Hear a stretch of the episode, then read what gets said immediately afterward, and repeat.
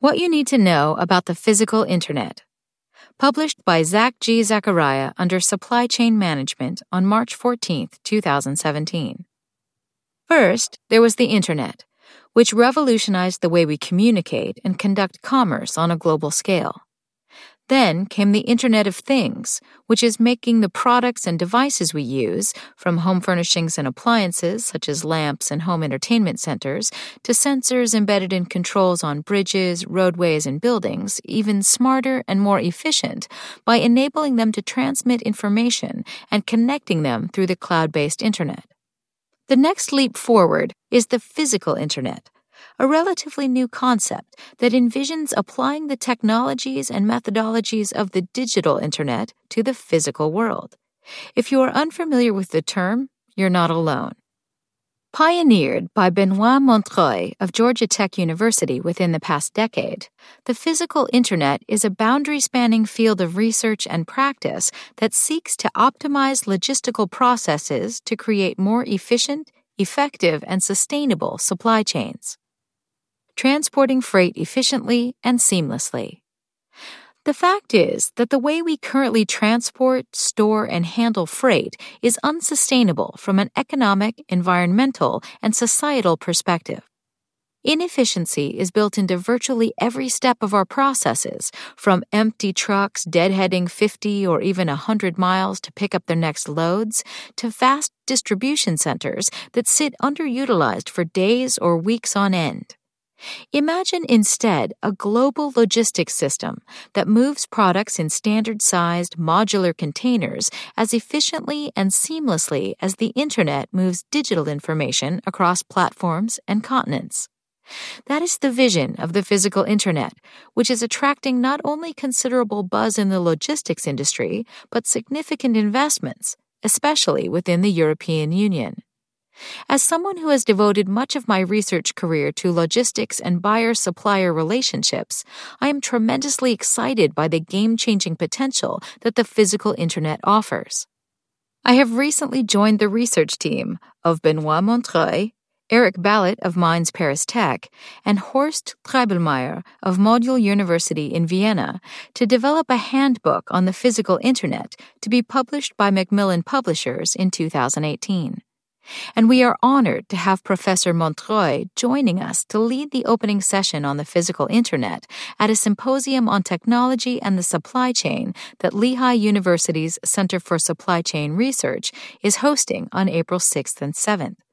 Visit our website for more information and registration. Applying Internet principles to the physical world. Let me share just two examples of what it means to apply the technologies and methodologies of the digital internet to the physical world. One of the most important technologies that make the internet work is the way it moves data around the world by subdividing it into information packets with header information that relays how the subdivided packets have to be put back together again following TCP IP protocols. Having standardized protocols means the process is platform independent. It makes no difference if you're looking at the information on a computer running on Mac, Linux, Microsoft Windows, or another platform, or even on your smartphone, tablet, or smartwatch. So if you send a 25 megabyte photo from Bethlehem, Pennsylvania to Sydney, Australia, that file will be broken into separate packets that are automatically routed through the most efficient network path. One packet may go through New York, London, and Dubai and arrive in Sydney, while another packet of information may route through Los Angeles to Tokyo to Sydney. Once the individual packets arrive, the image is reconstructed and you get a full picture. This happens seamlessly. So, how could that apply to transporting freight? We know for a fact that 20% of all trucks in the U.S. are traveling empty at any one time. That's called deadheading. Having dropped off the load they were carrying, they now have to drive to the location where their next load awaits. Reducing the amount of deadheading is one of the keys to reducing inefficiency in trucking. The physical internet offers a possible solution based on the internet example I just offered. Montreuil suggests that the optimum means of transporting goods is by agreeing on a standardized set of boxes Think of the standardized TCP IP protocols that could snap together into one 40 foot container. This would free the supply chain from fragmented shipments and proprietary dedicated networks. In theory, a single shipment can begin traveling by road and, if it encounters a problem, switch to another transportation mode such as rail or water, provided that mode is more efficient. Reducing costs, increasing efficiency. Another way to improve efficiency would be to share information about available capacity in different logistics networks in real time. A standard 40 foot container can carry about 40,000 pounds and has about 2,300 cubic feet of capacity. If you are shipping potato chips, you can fill the truck by volume and have only 11,000 pounds in the truck, leaving 29,000 pounds unused. Conversely, if you are shipping rolled steel, you will quickly reach maximum weight at about 200 cubic feet, leaving about 2,000 cubic feet available. If we can get both the potato chip manufacturer and the steel manufacturer to work together, both would save money by getting a better rate, and the container would have a higher utilization, increasing efficiency. Improving quality of life for truck drivers. The physical internet could also address the vexing problem of high turnover and shortages for over the road, OTR, truck drivers in the industry. Currently, an OTR truck driver, following the federal hours of service rules of 11 hours cumulative driving in a day, would take about four and a half days to haul a load from New York to Los Angeles. Then, depending on where the next load is picked up, the trip home would again be at least another five days, assuming you were able to get a full truckload going straight back to New York.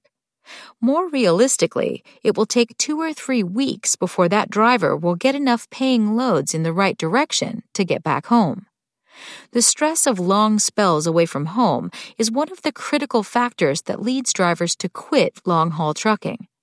So imagine instead that the same driver hauls a full container comprised of differently sized, standardized individual modules five hours to a hub literally drops it off by unhooking the container from his truck, picks up another container, drops it off at a hub near home, and ends the night sleeping in his or her own bed. Meanwhile, that first container is picked up by another driver who hauls it five hours and drops it off, where it is picked up by another driver, and on it goes to Los Angeles. In theory, the product never stops moving and could make it cross country in two days deadheading is greatly reduced or eliminated. The driver's job satisfaction is immensely improved thanks to being home at night. Fewer trucks are on the road, which helps relieve traffic and greenhouse gas emissions. Sharing information, developing interconnectivity. These are admittedly simple examples, and yes, there are significant challenges to turning that vision into a reality, including convincing the logistics industry to agree on standardized protocols instead of the proprietary system currently in place. Overcoming those challenges are what physical internet researchers are working on today. While the ultimate goal of a true physical internet might seem like attaining nirvana, there is no doubt that we will gain significant efficiencies as we share information and develop interconnectivity in the logistics systems. They might not be 100% of what a fully realized physical internet would bring, but even a 10 or 20% increase in efficiency would mean billions of dollars in savings to the logistics industry and ultimately to all of us as consumers.